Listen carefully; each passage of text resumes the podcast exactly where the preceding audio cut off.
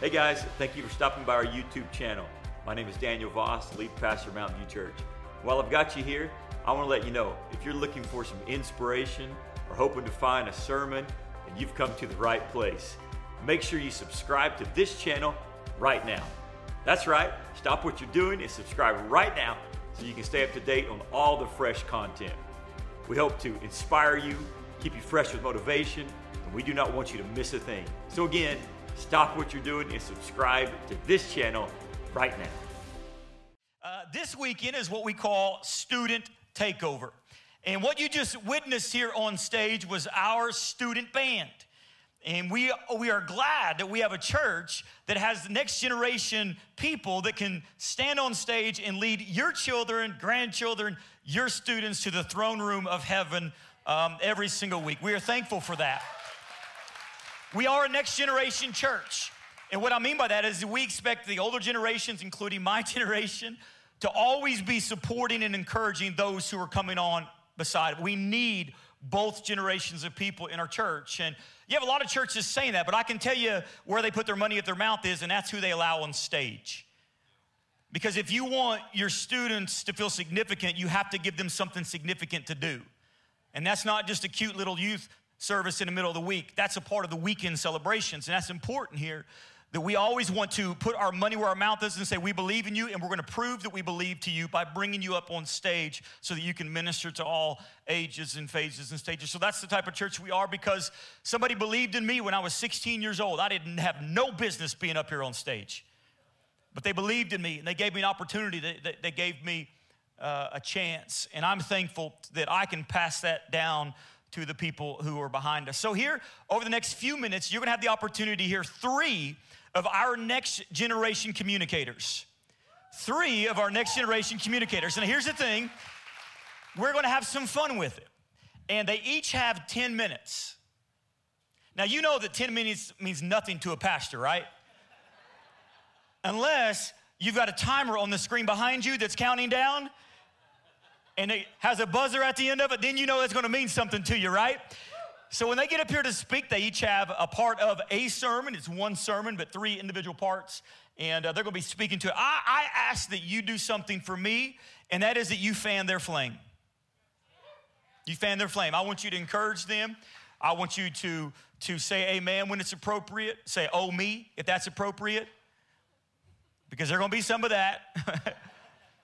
and just cheer them on. And all at the same time, let your heart be receptive to God's word as it's going to be planted uh, uh, uh, in your heart tonight through through them. All right, the first person we have up tonight is going to be Pastor Porfirio. You guys are familiar with Pastor Porfirio. It's good. Thank you. Thank Pastor you. Porfirio is my first unofficial official hire. That's right. Um, he just showed up one staff meeting and he's never left. He's I, not making that up. I really don't know if we've ever officially hired you or not, but we are glad that you're a part I, of our team. I signed the paper when you weren't looking. You signed it when yeah. I was not looking. Yeah. But we are proud of Pastor Porfirio. Pastor Porfirio Thank grew you. up here. Yeah. He grew up here. He started in the youth ministry, and now he's the pastor of student ministries. He is now uh, married to his beautiful wife, Rachel, and they That's have right. one son, Ezra. Yep. He's the best. and uh, we are thankful Nehemiah will be born next. We're just going to go through uh, all the uh, major minor prophets. Yeah, sure. Why not? I, I do you know something I don't know? I don't know. I don't know. I'm just saying. okay, okay. Would you help me welcome Pastor Porfirio to the stage and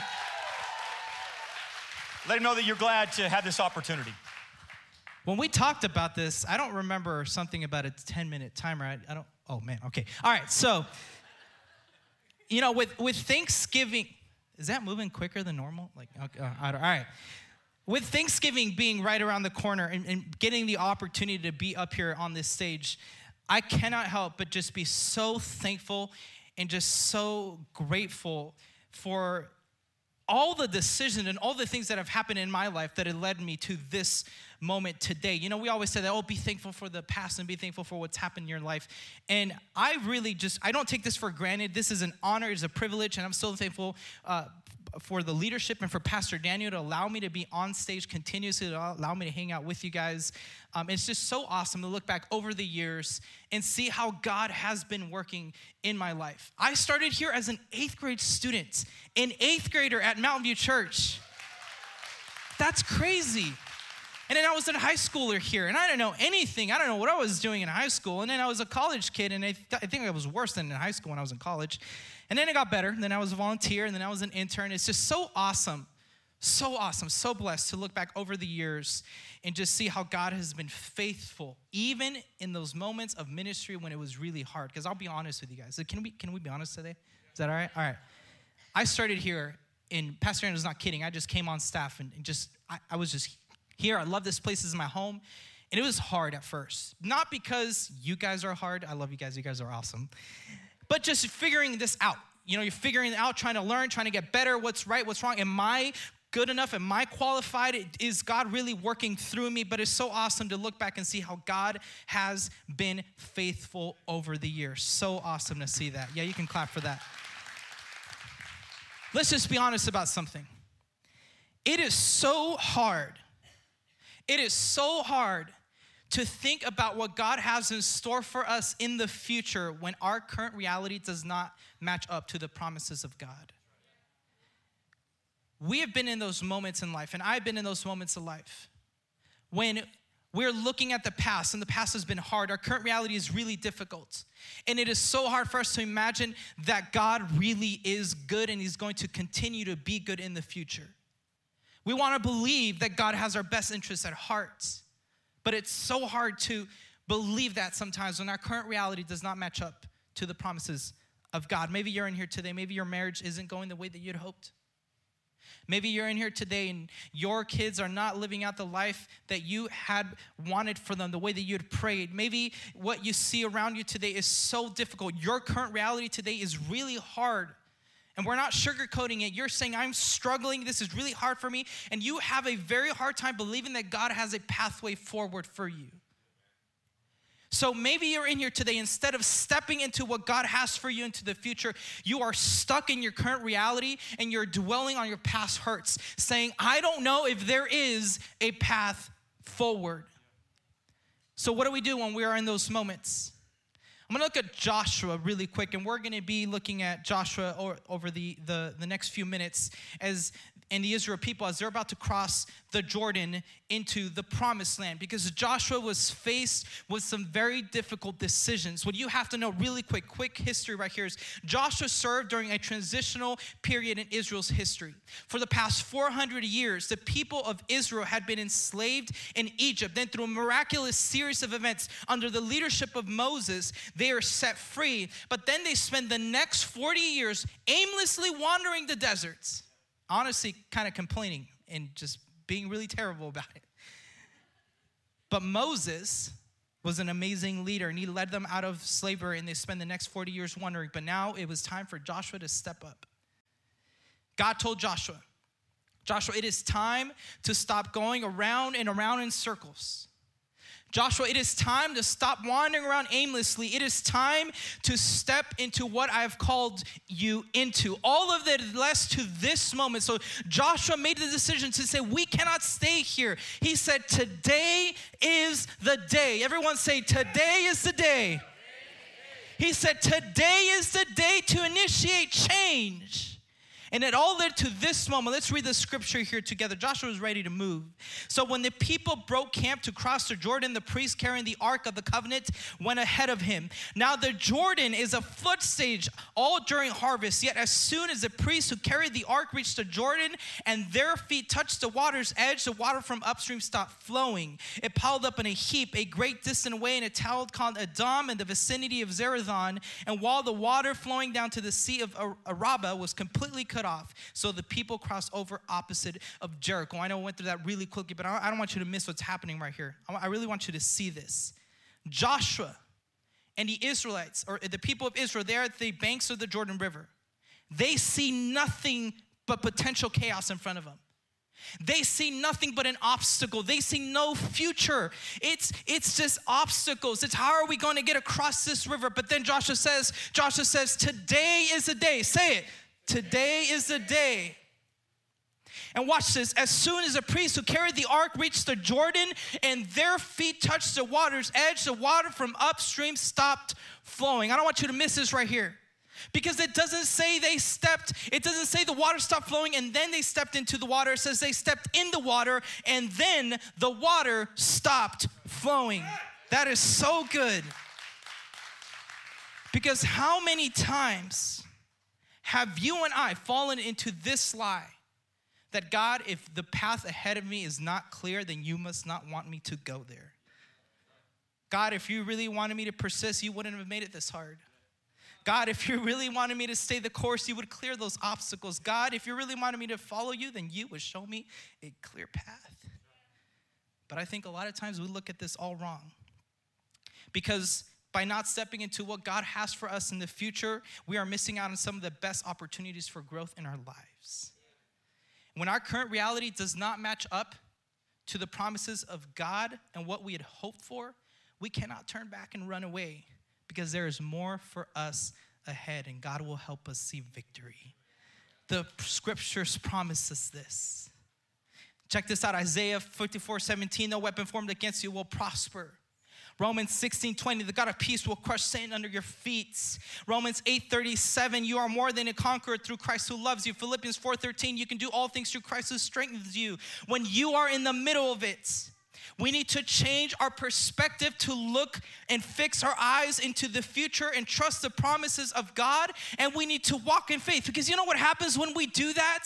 When we do that, we stop believing that turning back will be an option and we start believing that our greatest victory still lie ahead of us.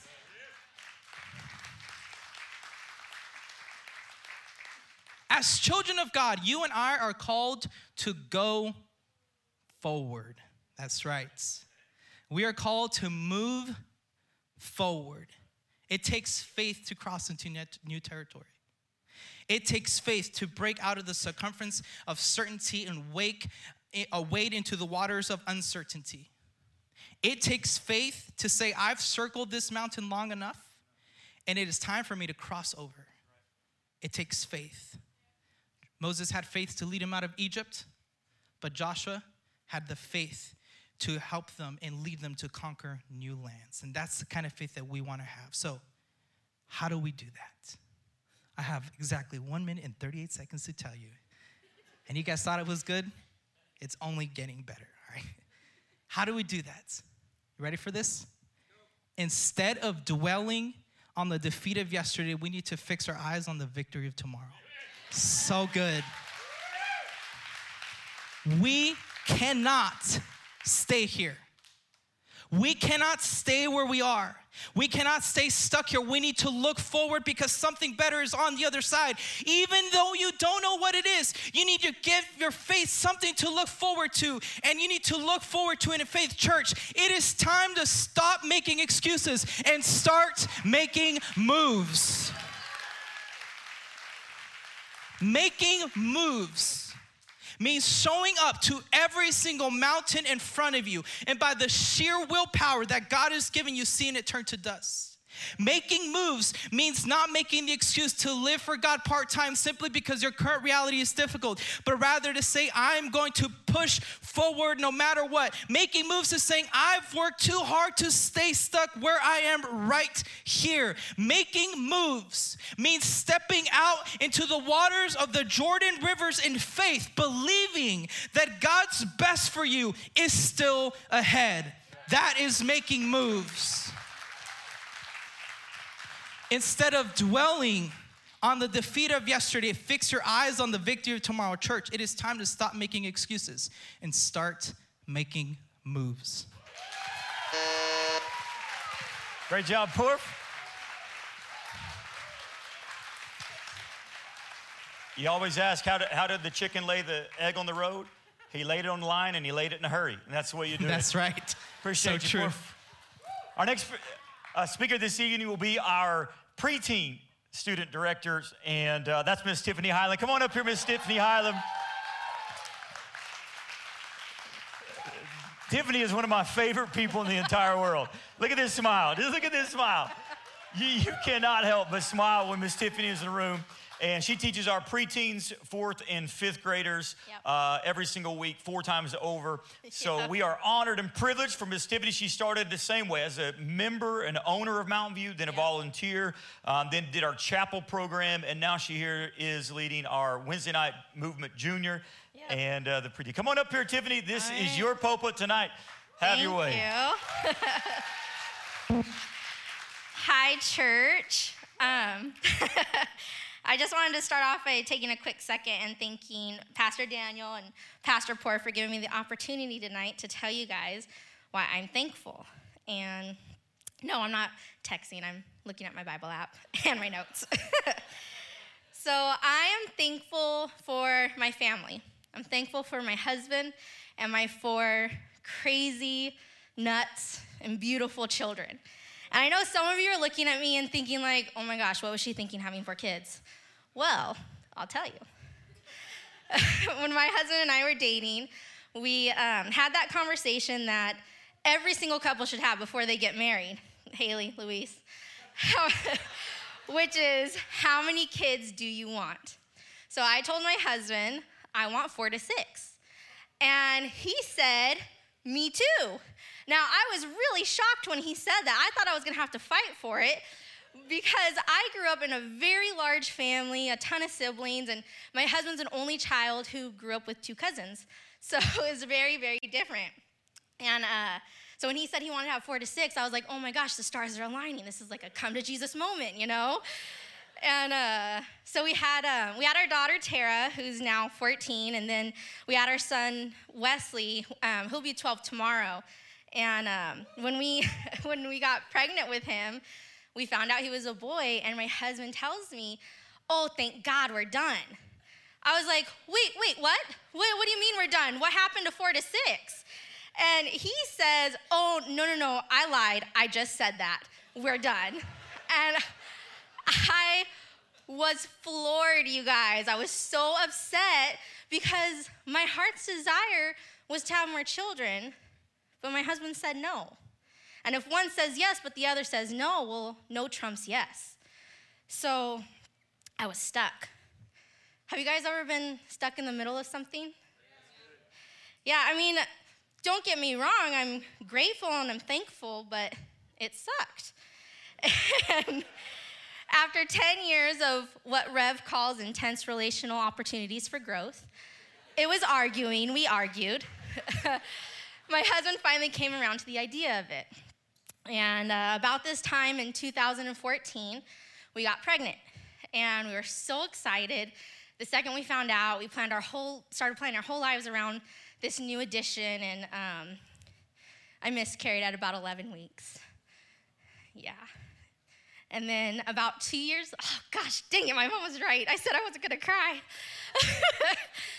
about two years later, we tried again, and this time at seven weeks, we miscarried. And uh, it just really sucked because I knew my babies were with Jesus, but I wanted them so badly, you know? And now my husband didn't want to try anymore because of the pain of losing children. So, I mean, I was thankful my babies were with Jesus, but I felt cheated. Have you guys ever felt that way before? I mean, I know it's the season of being thankful and grateful, and don't get me wrong, I am grateful, but it's just so hard sometimes, you know? And, um, oh, I lost my place. Uh, for you guys, maybe you feel like you didn't accomplish much this year, but you're still here. You're still standing, you know, because with all of the challenges, all the ups and downs, and all the twists and turns, you've made it to this point and you've endured. You're still here. Yeah. Maybe you feel stuck in the middle. Maybe your faith looks forward, but you're stuck in the middle. Have you guys ever thought that maybe it's in the middle where we meet God? Yeah, if we turn and continue to look at Joshua, um, we see them crossing over the Jordan River, and we see something really interesting happen is that the priests carrying the ark stop in the middle. Let's check that out in Joshua 3. The priests who carried the ark of the covenant of the Lord stopped in the middle of the Jordan and stood on dry ground, while all Israel passed by until the whole nation had completed the crossing on dry ground. Now, we don't have a lot of time to go into the details of the ark, but a few key notes is that it symbolized the presence of God, and um, it was a box made of acacia wood overlaid with gold, and on top uh, there was two angels facing inward, and it was here in the middle, the mercy seat that God spoke. In Exodus, he said, I will meet with you there above the mercy seat, between the two cherubim that are over the ark of the testimony. I will speak with you from there. So they stopped in the middle on dry ground and waited for the whole nation of Israel to pass by because with all the chaos swirling around them, it was there that the presence of God was in the middle. Now, what's so amazing about God is that He will always meet His people in the middle. He doesn't completely wait for you to exit your dysfunction and despair, He'll meet you right in the middle of it. And what's so amazing is we have another instance in Scripture where this happens with Paul when he's enchained and in prison. He is in the middle of his despair, literally in prison with no end in sight, and he starts to praise God in the middle of it. And what does God do? You guys, what does God always do? He shows up. Right? In Acts, around midnight, Paul and Silas were praying and singing hymns to God, and the other prisoners were listening. Suddenly, there was a massive earthquake, and the prison was shaken to its foundations. All of the doors immediately flew open, and the chains of every prisoner fell off. You guys, if you wait for the end result to praise Him, you will never get there because sometimes the miracle is in the middle. The floodwaters that should have swept over you this year didn't swallow you up. So praise God even in your middle because He's still faithful to you. So, what do you do when you're in your middle? When you feel stuck in the middle? Well, we need to cross over. 10 different times he uses some variations of the words cross over. And there's going to be a time in your life, hopefully this year, where you decide to cross over to the other side. Because we need a faith that gets us through tough times, but we also need a faith that gets us over tough times. Because there's a huge difference between going through the Jordan River and crossing over the Jordan River. Some of you have gone through things, but you've never gotten over those things. They still define who you are. You know, um, if you instead choose to let go of your past, then you change your perspective and you start praising God for how faithful He's been before and how faithful He continues to be today. Let's look at Joshua um, after they crossed the river. Choose 12 men from among the people, one from each tribe, and tell them to take up 12 stones from the middle of the Jordan from right where the priests are standing and carry them over with you and put them down at the place where you stay tonight. You see, this served a purpose. God didn't just want them to know what they've been through, but He wanted to know what they gotten over. He wanted them to reach down into the riverbed and pick up the very things they could have died on. What was supposed to be their rock bottom now became their stepping stone. What was supposed to block their path was now a constant reminder of God's blessings on their path.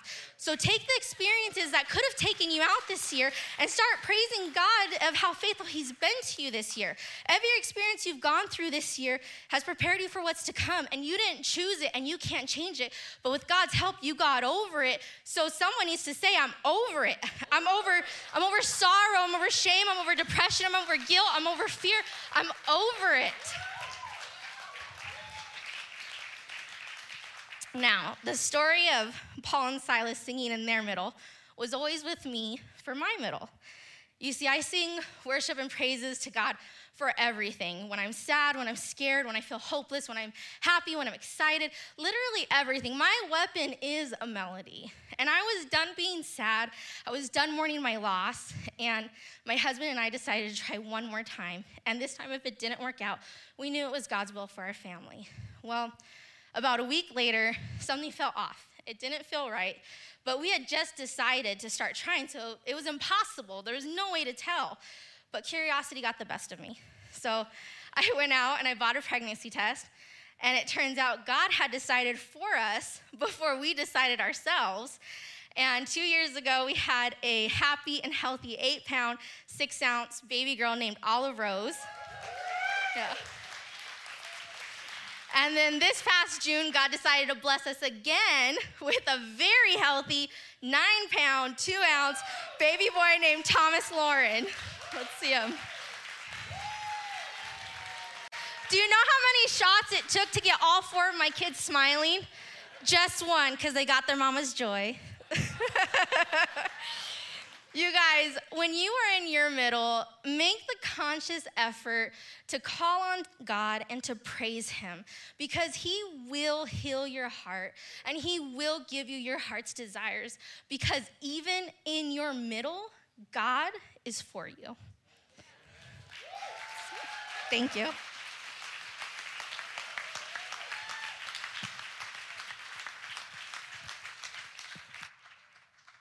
Amen. You went through it. You might as well get over it. I like that, Tiffany. Thank you so much. Uh, our, our, next speaker for this evening uh, is Hunter Perry.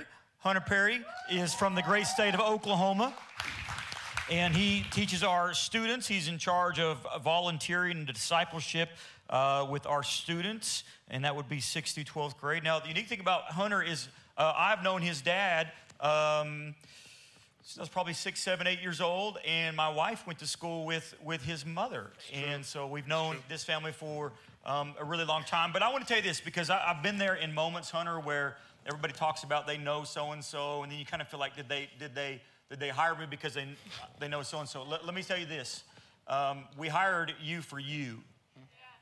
Not, not because of your parents are great parents, and, and obviously that had a part of it, but we, Hunter, we hired Hunter Perry because we believe in Hunter Perry. Mm and we believe in God's calling upon Hunter Perry. So I want you to always walk in that confidence and walk in the legacy that has been passed down to you. Be appreciative of that, but celebrate the fact that you are unique because of who you are, not necessarily because who your parents raised you to be. That's an important part. And we're so grateful for that. But you're going to walk in your calling um, especially here. We believe in the uniqueness. We believe in what we call that purple cow, and that is who God placed his hand upon you, how he placed his hand upon you, gifted you, shaped you, molded you. So uh, you're going to bring up the last part. They've made it over the yep. Jordan River. So, yep. Hunter Perry, stage is yours. awesome. Awesome. Well, first off, Rev told me that they were broadcasting. So, uh, hi, mom and dad. Um, I hope you're watching, and if not, I totally understand. Uh, but uh, I am so glad to be up here and just to teach you guys. Um, this is one of my favorite passages in Scripture. Um, and just to see how God's promise from a long time ago came to fruition right in this moment. Um, when you look in Genesis 12, God made a covenant with Abraham, and in this covenant, there were three key elements. The first element was progeny. Abraham's descendants, he promised that they would become a great nation. And the second part in this Genesis 12 covenant was a blessing that Abraham's descendants would, would enjoy the blessings of living in a relationship with God so that they could eventually become a blessing to other people. And this third promise is what we find today in Joshua 4, and it is land. Abraham's descendants would flourish in a land that God would give to them. And up to this point, it seems that God had been faithful in the progeny and in the blessing with providing people and providing blessing for him and all of the people, but it seems that they still are lacking their land. And this was approximately 500 years before Joshua 4. God made this promise, and they've been waiting for a very long time. And then 40 years to the day from this moment of the crossing of the Jordan, God rescues his people from Egypt on Passover and he opens the Red Sea and they walk across on dry ground. And so, one thing that I can tell about this day is for the Israelites, this day is pretty important. They've been waiting for this day for a long time. The people of God have been waiting for centuries. And God was fulfilling his promise to Abraham through a man named Joshua, whose name in Hebrew was Yeshua, and that means Yahweh saves. And as we begin reading in Joshua 4, Tiffany actually read the beginning of what I'm going to read, but it is a dialogue between God and Joshua. And he says in verse 1 When all the nation had finished passing over the Jordan, the Lord said to Joshua, Take 12 men from the people, from each tribe a man, and commanded them, saying, Take 12 stones from here, out of the midst of the Jordan, from the very place where the priest's feet stood firmly, and bring them over with you, and lay them down in the place where you lodge tonight. So Joshua does as the Lord commands, and he gathers 12 men from the 12 tribes, and they go and gather the stones from the Jordan. And after all of the people, after they all crossed over, the ones who were prepared for war crossed first, and then God commanded Joshua to call the priests out of the water. And as soon as the priest stepped out of the water, the last foot was out of the river. The water rushed back. And the cool thing is, as Porf read earlier, it said this place called Adam, that's how far the water was spread apart. That was 18 to 20 miles away. So God had pushed this water back 18 to 20 miles. In the second they stepped off of it, it rushed all back. So that just it blows my mind anyway. But also the priests had to stand there for hours. So they're like, "Thank the Lord, we're done with this." Uh, but what's awesome is that the people of God were now in the land that was promised to them. They set up camp at this place called Gilgal before they went to Jericho, and Joshua gathers the 12 stones that these men bring to him, and he builds a monument with them. And in verse 21, Joshua says to the people of Israel, When your children ask their fathers in times to come, what do these stones mean? Then let your, you shall let your children know Israel passed over this Jordan on dry ground. For the Lord your God dried up the waters of the Jordan for you until you passed over, as the Lord your God did to the Red Sea, which he dried up for us until we passed over, so that all the peoples of the earth may know that the hand of the Lord our God is mighty, that you may fear the Lord your God forever. And what we're going to ask ourselves today is the same question that Joshua poses to all of these people. He said, Your children are going to ask you one question What do these stones mean? And for Joshua, these aren't just a pile of stones. Joshua builds this for remembrance. And the first thing that I think this power of remembrance has is you see that this, these stones bring community. The purpose of this memory was not just to point them backward on what God had done. He said that their children were going to ask them questions. So it wasn't just for the people that had come, it was for the people that were going to come. Not every person who followed God with this promise got to cross the river. The one that was made the promise to Abraham was long gone. Isaac was gone. Jacob, who was named Israel, was gone. Moses was gone. In other words, they're all dead. They didn't get to cross this river, but they held on to the promise because they had seen how God was been faithful in the past, so they knew he was going to be faithful in the future. So Joshua builds this so that they might acknowledge who came before them, but this deliverance wasn't just about those who came before them or even them now, it was also for those who were going to come after. This monument was to bring unity to all of God's people, past, present, and future. But what's really cool about this monument is that it also showcases the diversity in the midst of God's people because it's 12 different stones between 12 different tribes. So it brings them all together, but also showcases their diversity. So God was building a community through these stones. So at the end of the day, Joshua built this so that they could remember those who came before and those who were coming soon. And the second thing that I see from this monument is this remembrance signals fidelity. God cared for the patri- patriarchs in Egypt and he led them across dry ground just like he did here. And these stones came from dry land in the Jordan where they could have died, like Tiffany said. God not only demonstrated his power through parting the river, but by keeping his promise. And he remained faithful in the water, in his spirit that indwelled in the ark in this river. And the crazy thing is, is their very breath and their very existence depended on God's faithfulness to them in this moment. His entire people were crossing a river, and in moments it could have crushed down onto them, but they knew that God was going to be faithful. That Joshua built this so that they didn't just remember the ones who came before or them now or the ones who would come next, but he also built it so they would remember how God has been faithful. So for us today, you know, it's an old story long time ago. So how does it affect us? Today. And the way that I think and believe that it applies to us today is that the whole of our lives, the whole of our history, the whole of our gospel rests on the weight of these 12 stones. And you might be wondering what I mean by that, but all of God's people can look back at this moment and remember how God used Joshua to save his people because we wouldn't be here today if he didn't cross this river. And you know what is really cool is that we get to look at this, but we can also look at it in a different perspective. Yeshua, Yeshua in Hebrew is Joshua, and it means Yahweh saves, like I said before. But you know what's really cool is when you translate Yeshua into Greek, it comes up as another name, and that name is Jesus. You know what's really cool is that we don't just have a pile of rocks to put our hope on, we have a missing body from a grave.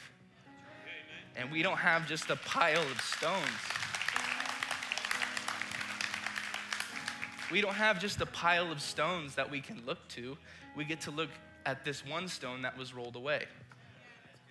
And so Jesus just follows Joshua's example and gives us something to look at. And the purpose of these stones was for people to remember God's faithfulness. And the purpose of his resurrection is for us to see God's faithfulness. And we see the faithfulness of God in the past so that we can see the faithfulness of God in the future. So, as we I've all talked about it today in this short amount of time, 10 minutes is not enough for me to unpack this whole thing. but my one question for all of us today is will you look back and remember how God has been faithful to you so that you can know that He'll be faithful to you in the future? Isaiah 43 2 says this When you pass through the waters, I will be with you. And when you pass through the rivers, they will not sweep over you. When you walk through the fire, you will not be burned.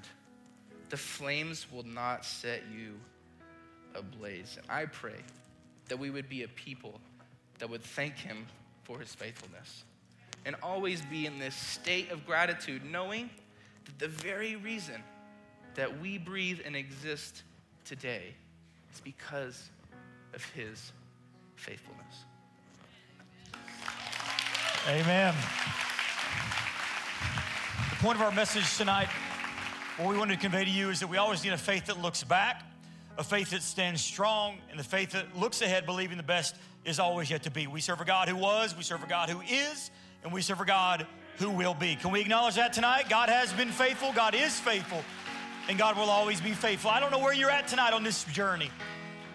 Maybe you're here tonight just celebrating what God has done and you've got a great spiritual lineage that you want to be thankful for. Amen. Praise the Lord for that. Maybe you need a faith to stand strong because you're in the middle of your storm. You're standing in the middle of the Jordan River and you can see the, the, the waters, Lord, as they've been rolled back, but, but the storm is still brewing. And you're waiting for other people to pass over, and you're wanting to make sure that you pass over safely to the other side. Or maybe you've made it to the other side and you just want to take a moment to say, God has been good to me, and I want to acknowledge that tonight. Wherever you're at on this journey, we want you to know that God is faithful. The hardest place to ever be is where you're at. You do know that, right? The hardest place to ever be is where you're currently at. So celebrate what He has done, find the strength to stand strong as He is doing it, and then look ahead for what He will do. If you've never given your life to the Lord, I want you to know that the greatest decision you can ever make in your life is placing your life in Jesus' hands. It's a simple transfer of trust from your ability to be good enough to the accomplishment of Jesus Christ on the cross. That is the gospel.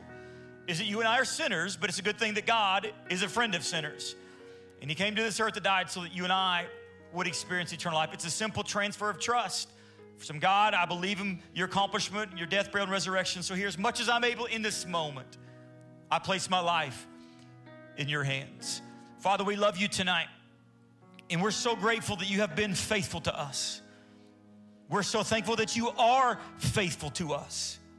And we're so thankful to know that we can look forward with anticipation and expectation that you will continue to be faithful to us. So, in this moment, Lord, we place our trust in you, our life in your hands. There may be some watching online right now that need to pray a simple prayer Lord, as much as I'm able, I give you my life. I believe in your death, burial, and resurrection. I know that I'm a sinner. But it's a good thing that you're a friend of sinners because you died to set me free and to forgive me my sins. So right now, I place my life in your hands. You died so that I could live. So I trust in you and you alone for my salvation. Lord, I'm thankful to have the opportunity to pastor this wonderful church this year. We just got numbers in late this evening. We actually received over 300 turkeys.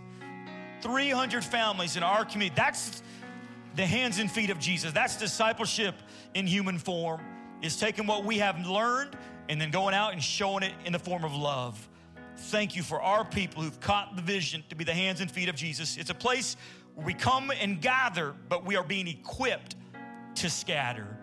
Thank you for that, Lord, as we are fulfilling the Great Commission through the, the Great Commandment, loving God and loving people. It's in Jesus' most precious name we pray. It's in Jesus' name we praise.